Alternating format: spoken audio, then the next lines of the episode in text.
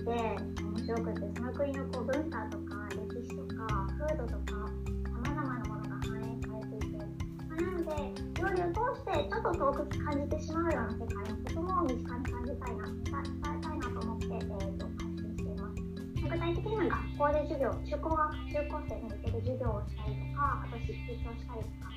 えー、最近はラジオで知れたりとかもあるかな。右の写真は昨年、あのもう一昨年になりましたね。にせんじゅうきゅうねんに エヌエイチケー の「世界は欲しいものに溢れてる」っていう番組に取材された時のものですね。ブルガリアの家庭に行って、えー、と赤パプリカをじゅうごキロぐらい使ってなんか保存食を作っていたりしました。で普段はクックパッドという会社に働いてます。長野県の出身です。で今回この今回じゃあにせんにじゅうねんですね。このブルガリアのユティッタっていうのがなんかめちゃくちゃ美味しくて。だなと思って商品化したんですけど、その時も長野県の料理人の方と長野県の生産者と一緒に長野県産のパプリカで練りながらリテヒットを作るみたいなことをしてました。あの今年はにせんにじゅういちねんはそことかできない分、話するのもそうだけど、もっと物だったりとか様々な方法で料理から世界を伝える、世界の人と暮らしを伝えることをやっていきたいなと思ってます。で、えー、っとまあでもその前にですね、えっと、あ、よく聞かれる、なんで台所探検に出かけるようになったんですかっていう話ですね。あのー、私はもともと大学の時、皆さんと同じような大学の時はあるわけなんですけど、あのー、食とか料理に特別関心があったわけではありませんでした。あのー、大学では土木工学を専攻してたんですね。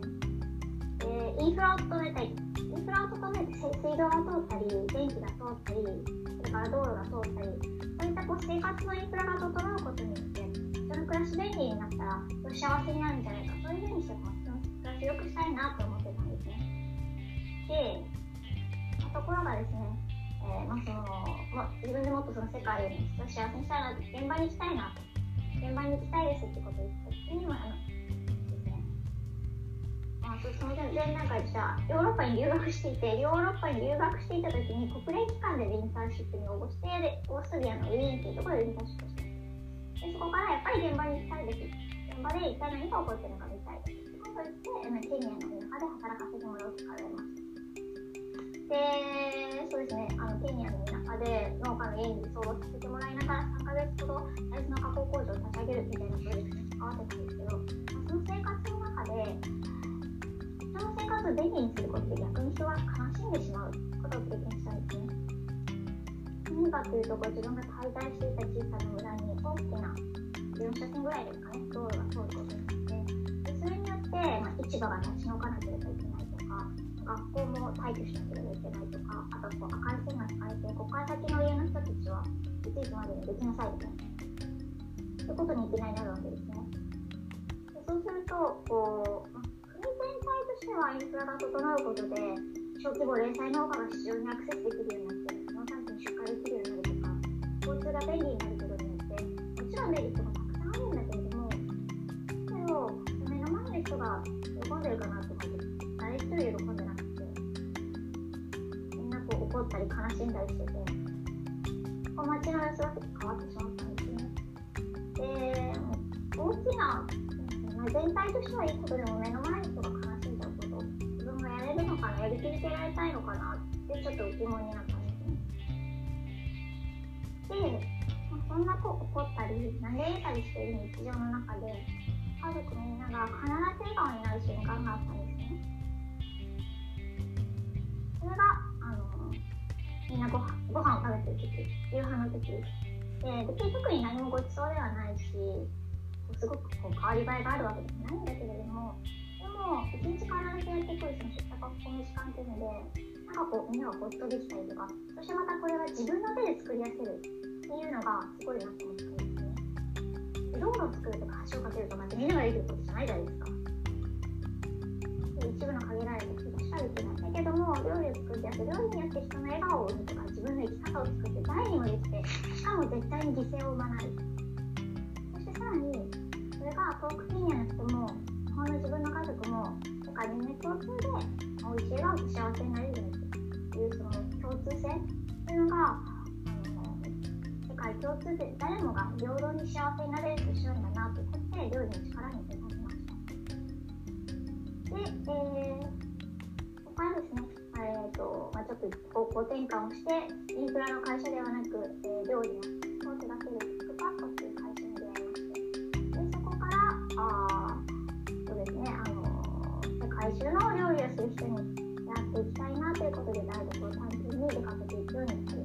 ました。はい、自己紹介ありがとうございます。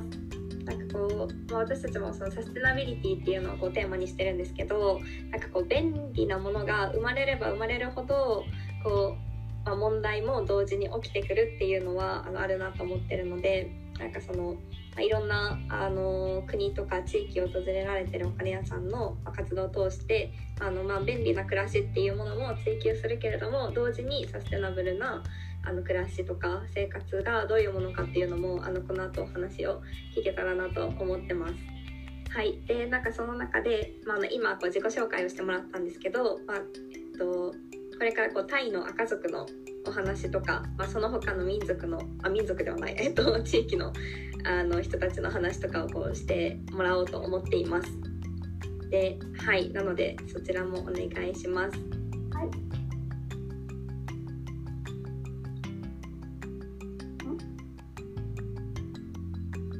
あ、そうですね。えっとタイの、えっと、赤族のあお願いしましてああお願いしますお願いします、はい、はい、投げてしまいました。はい、了解です。はい。で、まあ、今回そのサステナビリティと出会いもらって、まあ、世界中の暮らしなんだけど、どれが一つ紹介するとしたらどれだろうなと思って、えー、とタイの人々の話をしたいと思います。で、タイって言っても、まあ、よくみんなが観光に行くのはこうバンコクとかあこの辺りと思うんですけど、タイの山岳部北の方っていろんな少数民族が住んでいるんですね。で、山岳部に住んでいる少数民族の赤族っていう人たちの話を今日はしたいと思います。お願いします。で、まあ、私はなんでこのタイの赤族の話題とかって知り合いがそこに記者があってあいつって言われて入ってます。まあ、今でござんで行かせてもらったんですけども、えー、どういうところかっていうとこういうところですね。今私のバーチャル背景になっているのかなっていうのがあるんですけれども。えー、とそうですね、あの焼き畑で基本的には生活していた人たちです。で、えー、と数十年前に政府の定住化促進の施策によって焼き畑の移動式の生活から定住式の生活になってきてはいるんですけれども、えーまあ、見渡していると私の背景もそうですけどいろんなところまあまあ描かれたりしてます。で、えーまあ、日々の食こんなところに住んでいてですね、日々の食事どうしてるかっていうと、えー、日々の食材皆さんスーパーで買ってくると思うんですけど、確かにぐらい山から取ってるんですね。これ取ってるのがあのニラみたいな味がするんですけど、ニラみたいなやつを乗って根っこも取ってるの料理してるんですけど、えー、こんなものみたいなものだったりとか、えー、で、えー、とお家も自分たちで山から取ってきて作っちゃいます。基本的に生活がこう自分たちの手で使ってきて取ってきて手作りしてしまうんですね。で、えー、っとこれ何でできてると思います？たまちゃん。竹ですか？そうなんですよ、竹。あの家族の人たちって、まあ、竹の種って言ったらですけど、竹をすごくよく使うことができて、山から竹を取ってきて、このなんていうかこう柱の部分だけじゃなく、この床板の部分も実は竹を広げて板状にして使っていたり、それからこう結束バンドみたいな。こういうとこ束ねてるんですけど、これも竹を裂いて作ってしまって、まあ、とにかくいろんなものを作ってそれで家が作れるします。これみっかぐらいで作っちゃうんです。みっかですか？えー、なんかそれって大工さんとかと一緒に作る、作るというか、もう町の人もお家を作れたりするんですか？そうですね、あのそう今いいポイントで、大あの私たちってこう大なんか家を作るのは大工さんとか、えっとさっきの話だと思うんですけど。道を作るのはインドの人とかだけど、基本的に自分たちで食材を取ってきてしまうのも、家を作るのもやっちゃいます。で、まあ、なんか家の人たちに手伝ってもらったりもするけど、基本的に自分たちで作ってやります。うーん、すごい。で、じゃあ食事どんなもの食べてるんだろうなと思って、まあ、台所に行ってみました。えっと、教えてくれたのはこのお母さんですね。で、えー、ついていくとあの山に入っていって、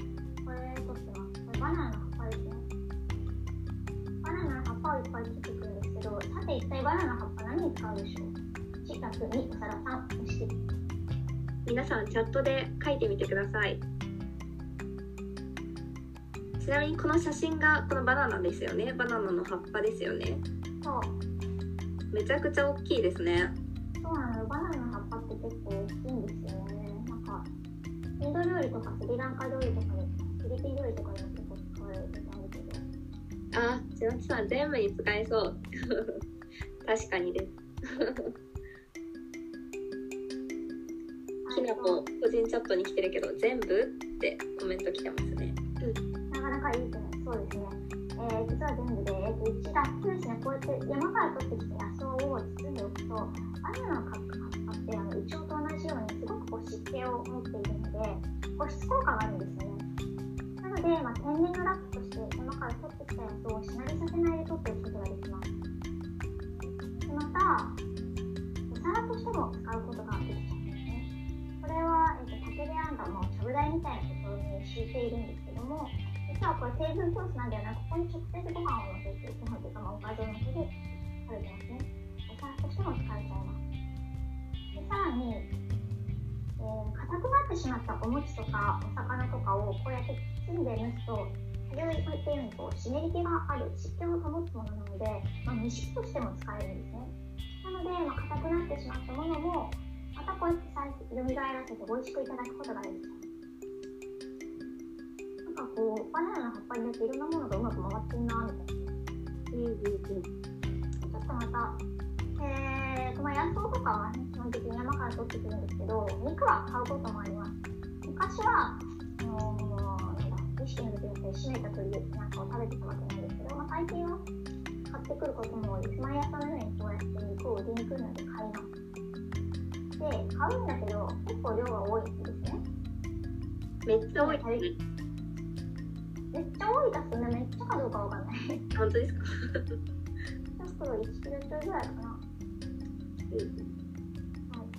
い。で、これをいっかいでは食べきりませんね。皆さんだったらどうしますか？皆さんどうしますか？ぜひチャットで考えてみて、あのアイディアください。食べきれなかったら、まあ、まずなんか腐敗 し, しそうですね。まあね、ほっといたら腐敗するよね。冷凍とかしたいんですけど、冷蔵庫とかはないんですか？あるある、全然ある。まあ、私だったら冷凍とかします、ね。冷凍ね、冷凍よね、冷凍とか冷蔵とかかも。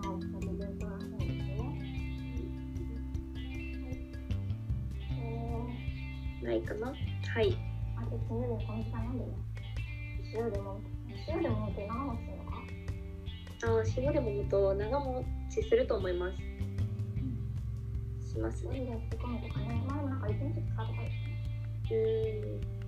まあ肉、まあそんなにこうなんだろう。おいくいとね思わないので、どうやって保存するんだろう。っていうのを見てみますと、確かにまあそれらの方法もそれであると思うんですね。でここは干し肉にしています。で何がいいかというと、干し肉にしておくと脱水されているので腐敗しなくなる。あと同時に完全にこう日持ちするだけでなく、やっぱり味がこうします美味しくなるんですね。さらにエネルギー的に考えると、実はこれ普段調理するいろりなんですけど、いろりの上にこうやって干しておくと、あの追加のエネルギーなく普通に料理をしながらあのいぶすことができてしまう。なんかなんだっけ、追加コストゼロですよね。普通に料理しながらいぶすことができて、さらに冷蔵庫で保存する必要もなくなるので、すごくまあ日持ちがします。値段がしますね。何にしてたらどれぐらい保存できるのか、どういう能力かによると思うんだけども、水が臭いこともあるからどれぐらいなんですか。調べて分かったんですけど、まあ、あんまり基本的に保存するっていうと発酵か乾燥か、発酵乾燥。あとはまあ塩とか砂糖とか調味料に漬けることですかね。まあ、発酵ともないよね。それ発酵だよね。発酵とないともう一個発酵となんだろう、はい。発酵と関係とまあできた。まあないです。なあまあなので、えっとはいこんな感じでまこう分析して発酵を保存できます。あとはあですね。でここ隙間空いてますよね。こう何隙間空いてると思います。カナホに聞いてみよう。じゃあカナホに聞いてみよう。カナホなでっこ空いてるでしょ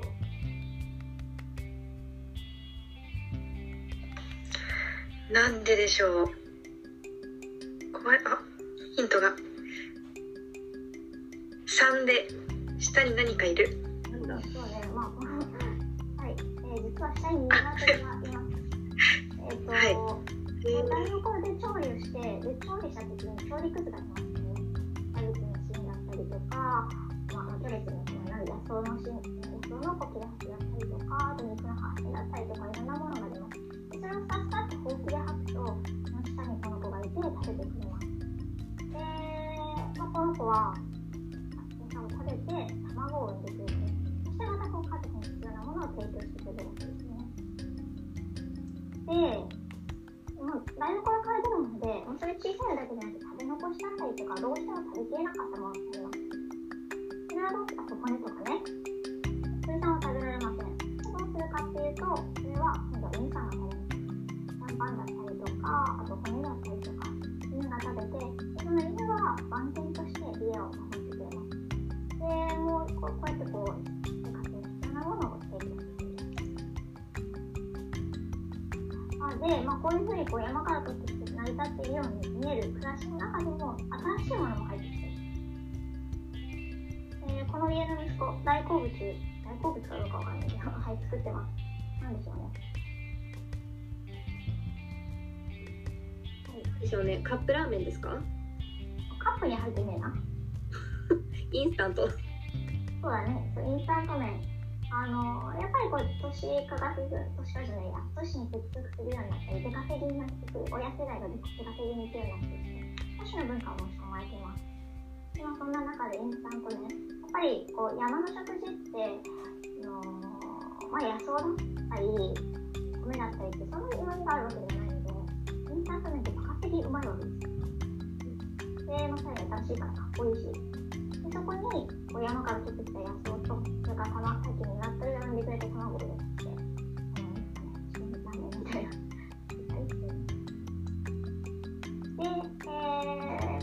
てきたこの、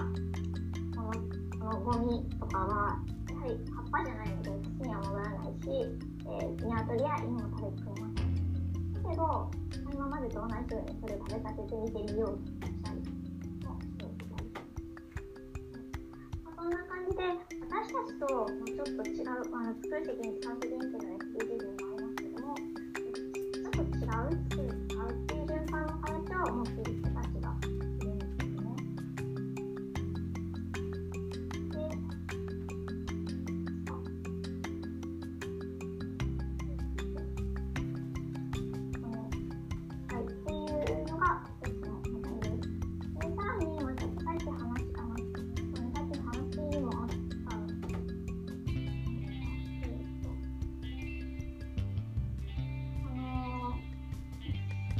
赤ずくの人たちは身の回りに野草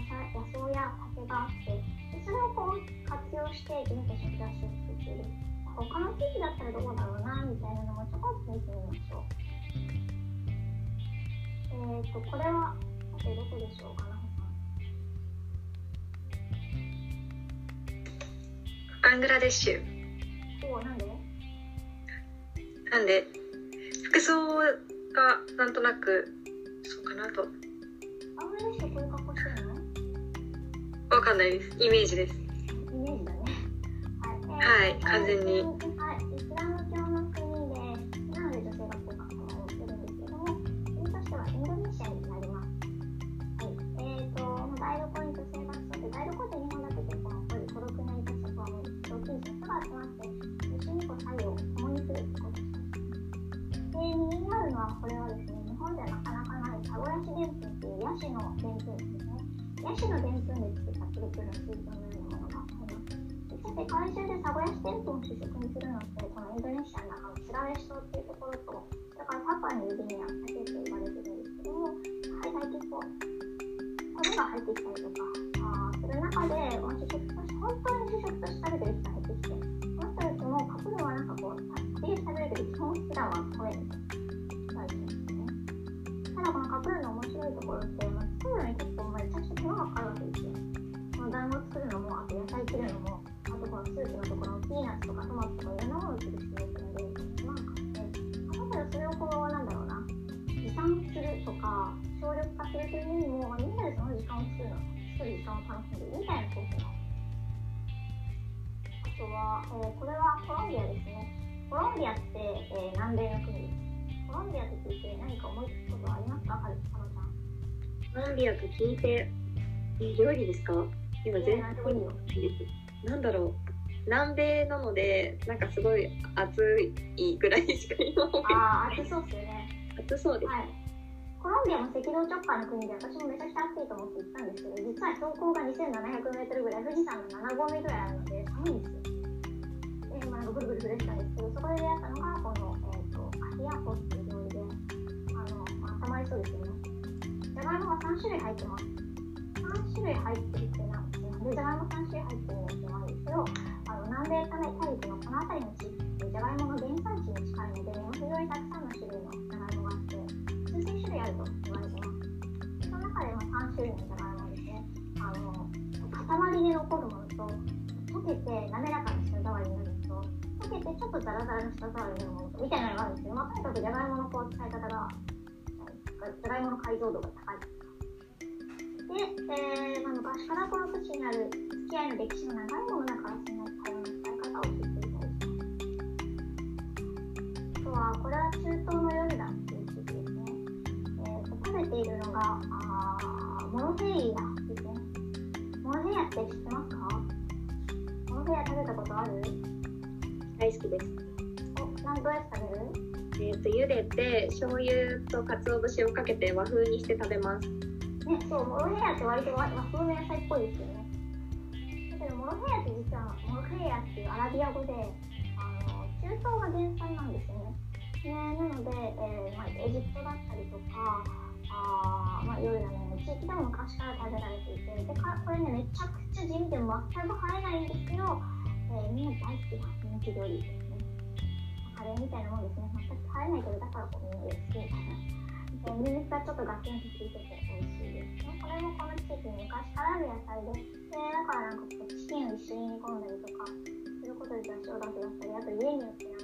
なんかチキンを一緒に煮るなり煮ないなりいろいろこだわりがあったりするんですけど、まあなんかそんな、えー、ものがあったりします。あの世界中見てみると食べているもの本当に多様で、その土地その土地のものが出ている。だけどなんでそれ食べてるんだろうなみたいな理屈のところだったりとか、そういったやつに言うと、まあ、意外に人間って共通なんだなみたいなところがあるんですね。こんな感じです。あで、えー、っとそんな、まあ、世界各地の、えー、暮らし人と暮らしの話をまとめた一冊がこの度じゅうにがつになりました。世界の台所探検料理から暮らし社会が見える、もし興味あったらよかったら見てみてください。はい、お話ありがとうございます。実は私もすぐ横にあの昨日届いて、届いてますちょうど読んでるところです。ということでありがとうございます。なんかこうせっかくなので、まあ、さんぷんごふんぐらいあの質問とかあったら先に受け付けたいなと思ったんですけど、皆さん聞きたいことあればあのミュート外してぜひあの対話をしたいと思います。どうですか？ぜひ積極的にあの今聞きたいことあればどんな質問でも大丈夫です。どうでしょうか？あ、じゃあ私ちょっと一つ聞きたくて、あのさっきじゃがいもの解析度解像度が高いってあのおっしゃってたんですけど、ちょっとどういうことかすごく気になりました。聞きたいです。そのままなんだけどね、はいみんな解像度が高いって意味わかった？意味わかったような気がする人、まあ、なんとなくじゃがいもの使い方があの多様なのかなっていうイメージはあったんですけど、まあそういうことです。はいはいはい。なんかそれには背景とか何か訳があるんですか？そうね、これもさっきあの話しあったように原産地だから付き合いの歴史が長い分、私たちのコシヒカリとササニシキと悪徳町と小田県民の森の熊さんと経験していたみたいな、なんかすごい米の解像度が高いじゃないですか。はいはい。っていうのと同じように、やはりその土地の付き合いの歴史が長かったり暮らしに深く根付いている分、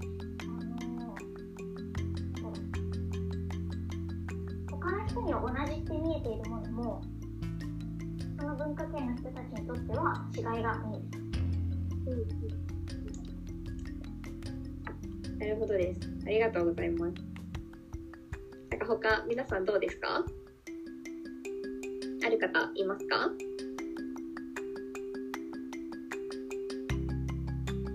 大丈夫かな。じゃあ、えっとまあ、じゃあ一旦次のパートに行きたいと思います。えっと、今こう話をしてあの、はい、興味深い話をたくさんしてもらったんですけど、まあ、なんかそれを踏まえてじゃあその、まあ、世界の台所から見たこのサステナビリティにこう通ずるものっていうのをこうもっと深掘りしたいと思っています。でなんかその中でやっぱりそのふたつキーワードがあるなと思ってて、ひとつが生活で、もうひとつが地産地消だと、えっと、私はすごい思いました。でその、まあ、そのふたつをこう今日は話をしたいんですけど、まあ、最初に生活っていうところからあの、まあ、ざくばらんにあの、まあ、皆さんともお話をしたいと思うので、まあ、ぜひあのミュートもあの話したいと言ってもらってバンバン意見をかなほもあのしていきたいと思います。で、えっと、私がこう今持っているのが、まあ、まずはその生活ってどういうものなのかっていうのをあのお金屋さんからもう一度こう聞いた上で、まあ、生活ってこう私たちはその便利にする方向にずっと進めてると思うんですよ。で、でもその一方で、まあ、便利になりすぎてるからこう環境問題が起きていたりとか、こうなんかどこかこう行き過ぎている部分もあるっていうことをなんかこう世の中の人は感じてるんじゃないかとも思ってて、なんかそこのこのバランスを取ることも大事だなっていうふうに思ってます。なんかそれ、それについてこうお金屋さんはどう思われますか？生活についての、えっと、お金屋さんの価値観っていうものからぜひシェアしてもらって意見をいただきたいです。はい、えー、と生活って、まあ、暮らしって言い換えることができると思うんですけど、暮らしとか生活ってすごいめんどくさいことなんですよと思ってるんですよ。すごい時間のかかること、例えばなんだろう、自分の生活を自分の手で全部作ろうと思ったらもう一日じゃ暮らしってめんどくさいですよ。あの問題があるかもしれない。時間がかかるかかることと思って、だって食べ物作るのもさっきみたいに安い人って言ってたらフェイスブックする時間もないし、インスタ見てる時間もないし、 YouTube なんかできんし、学校も勉強も仕事もあるし、そんな中でやっぱりゼロからやろうとするってものすごくまあ時間もめんどくかかるものだと思うんですね。 で, でその中でなんだろうな、まあ、それ自体がめちゃくちゃに楽しいんだったらいいけど、そうではないじゃないですか。まあ、暮らしってそんなに毎日変わるもんじゃないんで、基本的にルーティンになってくるので、そうすると、まあ、そうじゃないこう刺激的なこととか楽しいことに時間を割こうと思うのは当たり前 で, でそうした時に効率化、便利っていう概念が出てくると思うんですよね。でそれって、まあ、言ってみれば豊かになってるじゃないですか。ハッピーが増えれば、自分がめんどくさいことじゃなくて楽しいことや生産的なことに時間がかけるって素晴らしいことだと思うし、それ自体全然悪いことじゃないと思うんですよね。便利になるものになればいいし、でもに関して言ってもインスタント麺だったりとかデリバリーだったりとか、あのー、なんだろうな、半調理品だったりレトルトだったりで、あの言いたくない仕事みたいなものがこう省力化されてアウトソースしていけば、それって全然悪いことじゃないと思うんですね。でただ一方でさっきも言ったように、なんかどこかでバランスが崩れてしまうとみたいな。でまあなんかそのバランスをどこに取るのかとか、それが相反する概念なのかみたいなのは私はまだあまり出てないけど、ちょっと思うのは、自分の生きているこれが当たり前って思うと、より良い選択肢も取れないので、いろんな暮らしだったりとか違う価値観を知ってみるっていうのはちょっと役に立つことなのかなって思ってます。確かに、なんか私もその海外にこう、まあ、よくいちねんまえまではよく行ってて、でまあその海外に行って思うのは、なんていうんだろう、まあ、自分で作ることのことがなんかすごい多様だなってすごい分かりにくいんですけど、例えばまあ日本だったら、まあ、その食材を作るのはまあ農家さんだし、でその後にこう料理するのもまあスーパーだったりとか料理人さんだったりとかっていう風に、そのアウトソースする場面がめちゃくちゃあって、でも私も一回アフリカに行ったことがあったんですけど、まあ、そこだと、まあ、農家さんももちろんいるけれども、なんて言うんだろう、なんかより、まあ、自分で畑持ってるとか、こう鶏を家で飼ってるとか、うんうん、なんかあの、まあ、アウトソース、日本ではできる部分を自分でやってるやって生活をしてる人たちがあのいて、こう作るっていうことにめちゃくちゃその近いなっていうのは感じました。なんかでも意外に面白いのがそういうとこ行ってそうだな、意外にこう味付けに突然マリブ油を使ってるとか、コンソメの素みたいなのが、なんか日本でも田舎に行くほどおばあちゃんの方が抵抗なく普通に化学調味料使ってるとかするじゃないですか。あ、はいはい。だからなんか結構イメージ作り上げて世界も同時にあるなって、なんか人間本質的には楽をしたいし、美味しいものを食べたいし、楽しく生きたいみたいなところを設定すると、うん、なんだろうな、結構無意識に選択しているものがあるのかなとは思う。なんか岡田さんもその生活についてもすごいあの学んだり研究チックなことをしてると思うんですけど、なんかこう生活はやっぱ楽な方がいいじゃないですか。さっき言ったみたいに楽しいこともできるし、でもこうじゃあなんか本当に楽になっていいのかみたいなのも思いますよね。なんかこうさっきの話につなげると、そのケニアとかに行ってた時は楽ではなかったです。もうなんか疲れるし、何よりも一日中こう体を動かしてるっていう状態だったので、ただなんかその分こう体を動かす喜びとか、なんかそういったものはまあ感じれたのはまあ確かだったんですけど、まあ、でもやっぱ日本にいるとまあ文明発展して発達してるなっていうのは、なんかそれはすごい幸せだなとも思って。人間は本質的に怠惰なんですよ。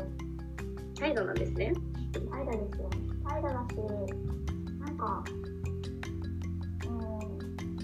今言ったようになんか疲れるって言ったじゃないですか。結構電力も使うし時間も使うものだし、丁寧な暮らしなんていうものじゃないと思うと思うんですね。すごいエネルギーがいるし大変なことだと思うし、で少し視点を変えると、全くなかったらって言ってたけど、確かに全くなかったらなんか心もたくなくなっちゃうんだと思うんですね。でもその証拠にこのコロナ禍で昨年、あの私手作りっていうものが注目されたわけですよ。パンももちろんそうなんだけど、例えばこうぬか漬けをする人みんな周りにいませんでした？いました。まあまあぬか漬け人口増えましたよね。増えましたね。あと味噌を作るとか、やっぱりその世の中の価格実性が増して自分の手の届かないこう見えないものみたいなのが増えてきた時に、はいすごい心もとない、自分の手でどうしようもできないことが多い。その中で食って自分の手でコントロールできるし、まあ発酵なんか大きいんですけど、あのなんかこう自分の生きている主権を取り戻すというか、っていうのが、まあ、食料理っていうのが一つなのかなって思うんですよね。だからなんか、なんか全部全部自分でやるのは大変なことですけど、なんかちょっと手作りの何かがあるとか、ちょっと自分の成果が関わったものがあるみたいなのが、結局心理的な満足度というか、あの充足感、安定感みたいなことにつながるのかなと。実際さ、必要かったらさ、味噌は買えばいいし、ぬか漬けも別に買えばいいし、別にぬか漬けがなくてもキムチもマスでも何でもあるんだけど、なんかその一見生ごとのようにも見える、それが割とこう心理的な充足のために重要なピースなのかもなみたいな思う。なんかこう私もサステナブルな、まあ、取り、取り組みというか、なんかまあことがもっと増えてほしいと思ってるんですけど、まあなんか今はサステナブルってもう概念的に広すぎて、まあ、何をしてるんだっていう感じには世の中なってるんですけど、なんか一つはこうサステナブルが必要だなと思うのは、めっちゃ不透明だからだと思うんですよ。なんかこう今食べてるものって誰が作ってるの、どこで作ってるのとか、なんかそういうものがわからないから、じゃあ自分で作ろうとか知ろうっていう風になってると思ってて、例えば今ここに参加してるひなこっていうのは私の友達なんですけど、なんかひなはあの自分でこう歯磨き粉作ってみたりとか、自分の暮らしをこうなるべくあのものをこう自分で作ることもこう努力とかもしてる子なんですけど、見てんだろう、なんかそういうあの な, なんだろうなんかそういうことも大事だなってなんか思ってます。っていう中で、でもなんかそれって生活としてはこうちょっと面倒くさいとか、なんだろうな、なんか丁寧な暮らしって世の中の人が言うことなんだなって思ってるんですけど、この間お金屋さんと話してて、丁寧な暮らしっていうことは好きじゃないんですっていうことを言っていて、なんかどういうことなんだろうってそれを聞きたいですね。いやー、なんかお前本当に知ってんの暮らしみたいな感じじゃないちょっとはい暴露しちゃってください。いや、なんかたまちゃんもさっき言ったように本当に自分でやること全部、あのなんだろうな、生活を全部やろうとすると丁寧なって言ってるもんじゃなくてすごいああこうなると思うってなら、洗濯もそうだよ、全部やらなきゃいけないし、なんなら使っていけないわけですみたいな。なんかこう丁寧な暮らしっていうのって生活を自分の手で 作, 作るっていうことではなくて、多分そのさっき言ってみたいな生活の中のどっかの一部分のところをなんだろうな、まあ、自分が自分が主権を持つみたいな、コントロールを持つみたいなことなんだろうなって思うから、うーん、そうね、なんか、まあ、でもそれ自体は全然悪いことではなくて、知ってない部分だけで言うと、何かあ、なんかこんな大変なんだとか、世の中目の前の当たり前と思ってるのってこんなに手がかかってるんだみたいな分かることってなんかこう思いやりが湧きますよ。それを作っている人に対しても、それからその環境に対しても思い入れが湧く、まあ、思い、思いやりが湧くものだと思うから、うん、それは良くないと思う。うん、確かに。こう食べ物に関してもやっぱ誰が作っ、えっと、友達が作ってる野菜を食べるのと、もうどこで誰が作ってるのか知らない食べ物を食べるのとでは、あの味はどっちも美味しいんですけど、思いやりの面では全然違って、やっぱこっちの方が大事に食べたいなって思うなっていうのがすごい あ, あります。で、なんかこうこのままちょっと地産地消についてもちょっと話をしたいなと思うんですけど、なんか地産地消っていう言葉もまあ意味は広いんですけど、まあ、ただ私がか、えっと、考えてるのは、まあ、食べる人と作る人の距離が、まあ、心理的にも物理的にも近いっていうのをこうイメージしてて、やっぱその近い方が思いやりが込められたりするし、美味しく食べれるのかなって思ってるんです。で、まあ、なんかお金屋さんのさっきのタイのあの赤族の人たちとの暮らしなんかはもうまさに自分たちであの野菜取ってきて、で一緒に料理して一緒に食べるっていう、なんかまさに地産地消だなって思うんですけど、なんかその辺に関して思うことありますか？うん、まあなんかもうちょっと踏み込むと、うん、地産地消がなんかこうサステナブルな面でもいいっていうふうに言われてて、なんかそれはあの、まあ、畑畑と食べる人の距離が近い方が、まあ、輸送する時のなんか シーオーツー かからないよねとか、まあ、その新鮮な状態で野菜が食べれるから体にもいいし、まあ、あのかつフレッシュな状態で食べれるから味も美味しいし、あの、まあ、いいよねみたいなことは結構あるんですけど、ただなんかこうその土地にあるものだけを食べてたら飽きるじゃないですか。さっきあのカップラーメン食べてたと思うんですけど、なんかそういう風に地産地消はすごくいいと思うんですけど、なんかそれだけだったら物足りなさもあるんじゃないかって私は思ってて、なんかどうなんですか？みんなどう思う？どう思いますか？皆さん。なんか地産地消のいいところはそれこそ、ね、生産者が分かったりだとか、あの身近だからこそその、うん、なんかどうやって作られたのかとか、そういうのがあの先ほどの試験の話とも近いかもしれないですけど、なんかあの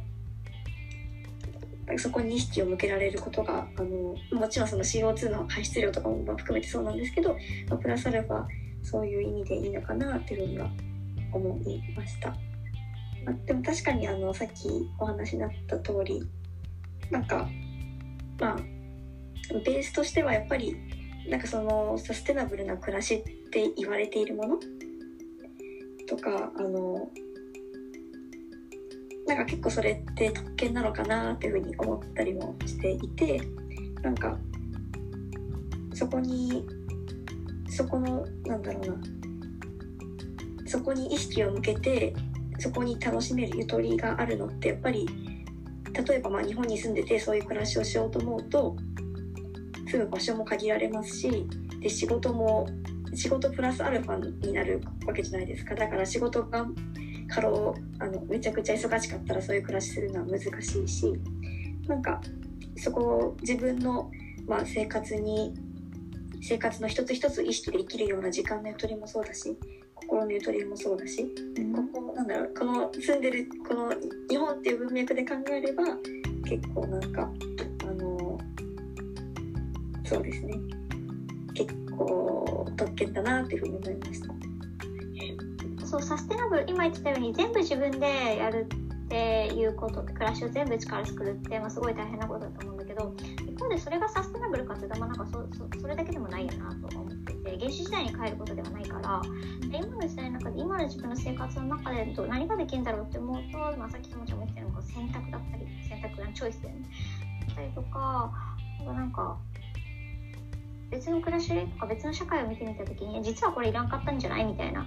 とか、なんかこれ全然いい例かどうかわかんないんですけど、私そのタイの村に行ってたときに、彼って固形石鹸いっこで体全部洗うわけですよ。固形石鹸いっこで体も洗って髪も洗って、で別にまあ化粧水とかないし、でそう考えて自分でこう水浴びに行こうとして、なんで私はこんなにたくさんいろんなプラスチックとなんかこう液体を持ってるんだとか思って、無駄かどうかわかんないし、やっぱり化粧水ないとか肌はパリパリになるわけなんだけど、本当に全部いるのかなみたいな思って、なんか当たり前と思ってたけど、そのいつもの当たり前を違うところでやってみると、マジで無駄だなこれみたいに思うとするので、うーんなんか別になんだろう、原始時代に戻らない中でも自分の生活を見直してみる中で、ちょっといい方向なチョイスができたりもするのかなとは思ったかな。なんかこの今のお話でいいチョイスってどういうチョイスだと思いますか？もうどういうこと？いやなんかうーんとまあ今の暮らしの中だけだと、例えば化粧水は必要だなって思うんですよ。ただ確かにそのタイとか、 なんか違う国とか違う地域に行った時に、いやいらなかったかもってなると思うんですけど、なんかそれはタイにいるから、あこれはなんかなんだろう、この化粧水はなくても大丈夫だったかもって思えたっていうことであって、なんか日本にいながら今の生活を続けながら、なんか今使ってるものをこう疑うというか、なんか本当に暮らしに必要なのかなってなんか思うタイミングってどういう時なんだろう、どういう基準なんだろうっていう。自分で日常を踏み外せばいいんじゃない？うん、日常を踏み外す。うん。なんか適当なルール決めてさ、例えばよくわかんないけど、今日は絶対スマホ触らないでもいいし、今日は絶対に右折しかしないでもいいし、今日は絶対にエスカレーター使ってはいけないとか。わかんないな、何の意図もなくてもいいんだよ、絶対に今日はなんかさんびゃくえんだけで生活するだったりとか、なんかルールを作ってみると、もう日常って旅になるから、なんかそうしてみると結構発見ってあるんじゃないかなって思う。全然関係ないけど、私はこの間いつもスマホは右左手で触るんだけど、私左手で入力とかするんだけど、右手に変えてみたらこう自分の体の歪みに気づいたんだけど、まあ、どういう話ですよねとか、あのなんだろうな、今日は歯磨き粉使わないとか、使わないでみるとやっぱりなんかネバネバするから歯磨き粉はあった方がいいなとか、いやでも意外に朝ごはんはいらないのかもしれないとか、わかんないけど、なんか結果的にやっぱり必要だったってことになるかもしれないし、別になんか全てを削ぎ落とすことがいいとは思わないけれども、なんかさっきのミサの話とかもそうだけど、当たり前に享受しているものを改めて自分でやってみると意外に必要だったとか、なんかその大変さが分かったとか、あのー、っていうのはあるかなと思う。ありがとうございます。なんかこう今のその、まあ、日常を疑ってみるっていうところで、なんかもう一個ちょっと話が変わるかもなんですけど、最後のテーマとして、まあ、料理とか台所っていうところももう少しだけ話をあの聞いてみたいなと思ってます。まあ、なんかあのいろんな台所を回ら、回られる中で、まあ、その場所にあるものをいかに料理するかっていうのがあの、まあ、なんていうの、まあ、いかに料理するかっていうことをお金屋さんを見てきてると思うんですけど、なんかそこに関してなんていうんだろう、まあ、なんかどうやって料理したらまたサステナブルになるのかなみたいな、まあ、すごいばっくりしてますが、何かこう意見とかあれば聞きたいですね。まあなんかその場所にあるっていうのはすごい制約だと思うんですけど、そこにしかないからっていう、そこにそこにしかないものだけを使って料理をして生活を楽しくしていく、なんかそのヒントを伺いたいです。修行だね。修行ですか？どういうことですか？なんかいや実際地産地消が、えーと、もうサステナブルな唯一の形かって言ったらそうではないと思っていて、これなんかエネルギー的にちゃんと計算してないけど、例えばさ、なんか全員が家で生産を始めたら、まあ、恐ろしく非効率なわけですよ。収穫だったり、まあ、捕殺だったりそれぞれでやらなきゃいけないし、でそれと同じその対極で考えると、まあ、大量生産っていうのもなんか決して悪いことじゃない社会主義の時代も集団農場で生産をしていたりしたことだし、なんか別に集約することはエネルギー的には効率がいいことなんで、なんか悪くないんじゃないかなみたいな気持ちもありつつ、わかんない、ちゃんと計算してないからね、わかんないけど、まあ、輸送のエネルギーがかかるから確かにねっていうのと、だからなんかこうその土地にあるものだけで、これだけ世の中のものが、世界中のものが手に入っている中で、うんと、地元のものだけにこだわらなければいけないっていう風に思わなくていいんじゃないかなって思うんだよね。だって手に入っちゃうんだから楽しめばいいし、うん、なんかその中でどうバランスを取るかだったりとか、うん、まあなんか意識する意思を持つっていう、意思を持って韓国産を選択するっていうことがまあ必要なのかな。例えば食料に関して言っても、うんとまあ多分世の中オーガニック農業だけになってしまったら生産量って著しく減って。で時給全員が全員が食べることができるかというとかなり怪しい問題だと思うんですね。例えばキューバっていう国は人口せんまんにんぐらいで、オーガニック農業がなんかさんわりぐらい占めてるんですよ。でヨーロッパのいかにオーガニックが進んでるっていう国でも にパーセント とか れいてん 何 とかなので さんじゅっパーセント ってすごい驚異的な数字で、でもそれでも自給率はえっとね全然半分いってないんですよ。でじゃあ一方大量でじゃあヨーロッパとかあの自給を達成している中国とかどうかと見ると、やはり化学の肥料だったりとか農薬だったりも投入したりしているし、なんかその全員を食べさせるっていうことと、あとなんだろうな、サステナブルであるってことがなんかうーん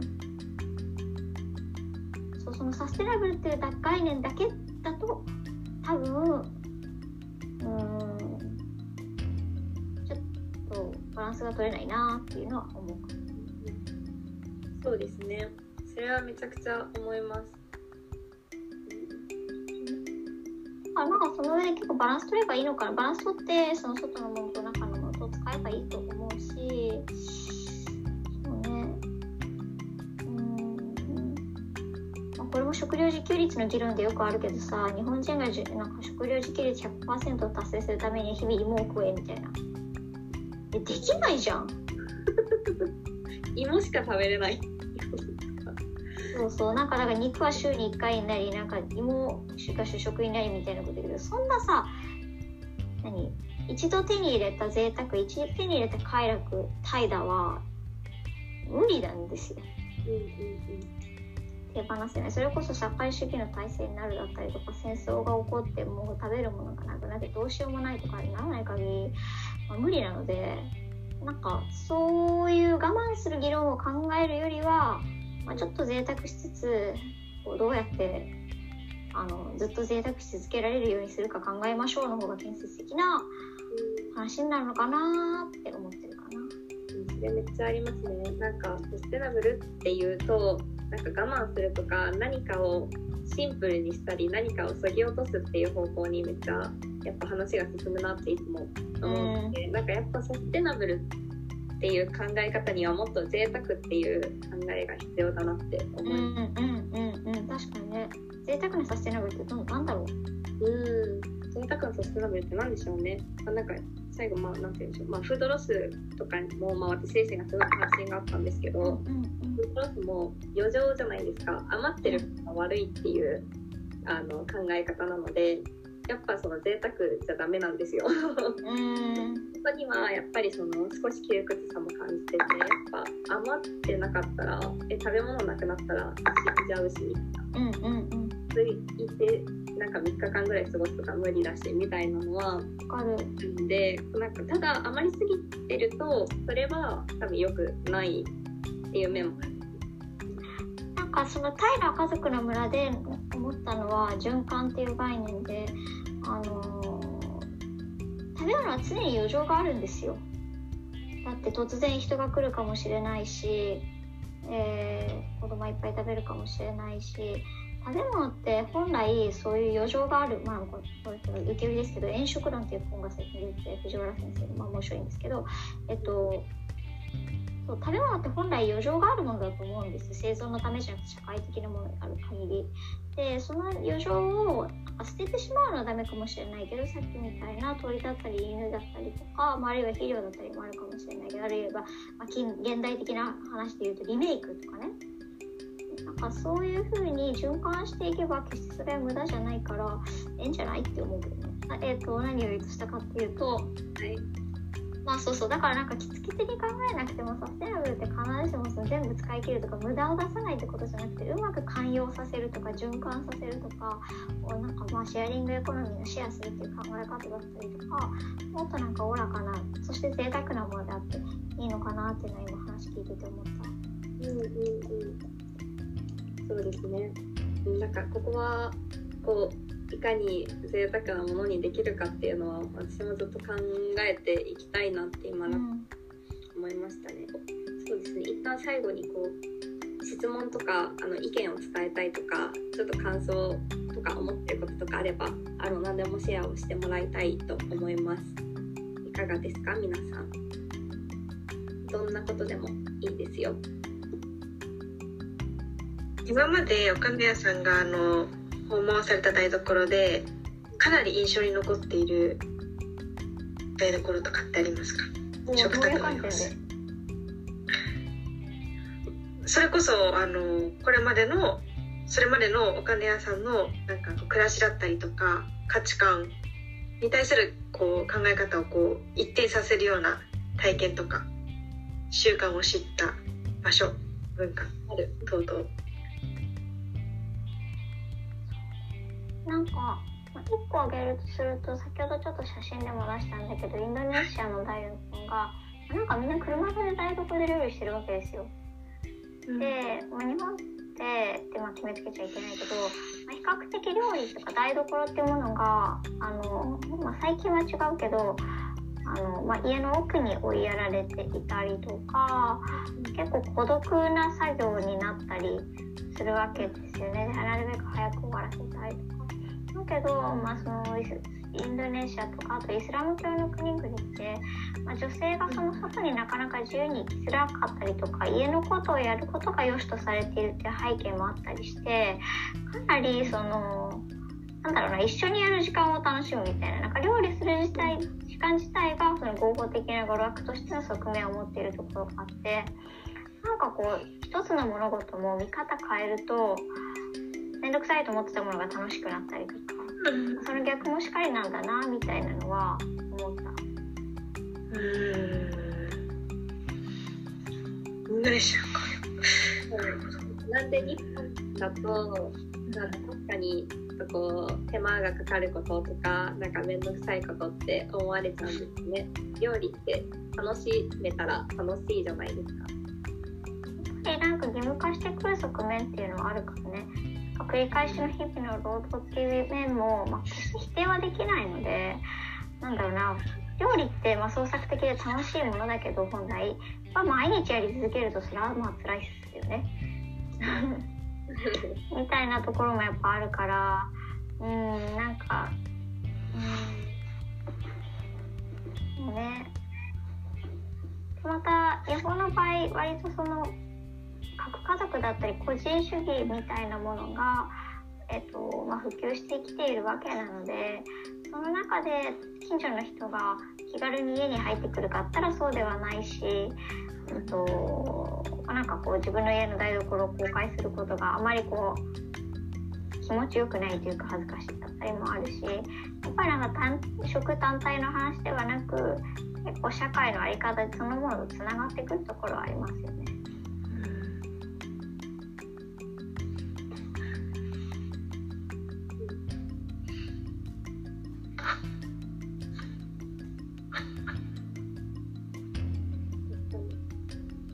今ここにいる皆さん料理するのかな普段。どうなんだろう。毎日やってたら確かに面倒くさいって思うんだろうし、私はたまにやるので、なんかむしろ息抜きぐらいで、なんかそういう気分であの料理してるので、それが楽しいですね。なんかあとはなんだろう。あのレパートリーがなくなった時がめっちゃ辛くて、うわやばい、キュウリのもうわからんみたいなっていう時がなんかないので、なんかなので海外に行った時とかにあの見たことない食材とかに出会うと、あもう食材が日本とは違うからもうもうすでに新しい料理作れるとか、なんか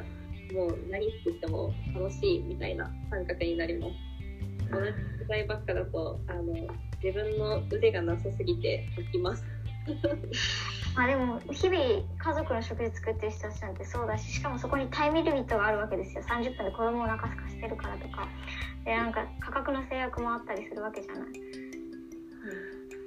うん、あったりするんで、まあ、だからみんなクックパッド使うわけなんですよ、なんですけどはい、はい、あの、うんまあ、それぐらいは日々クックパッドが目指してるのは毎日よりより楽しみっていうことだけども、なんか料理って本来いいものいいものって、まあ、ざっくり言うといいものだけど、なんか買ってくるより多分サステナブルだしいいものだけど、やっぱりなんかなんか運動と一緒でいいものですって言われてもめんどくさいし、やらないってなってしまったらやらないので、じゃあどうしようっていうので生まれたのが楽しみにしようと、楽しみでも楽しくて仕方がないっていうトム・ソーヤのペンキ塗り状態になったら、まあ、みんな料理するだろう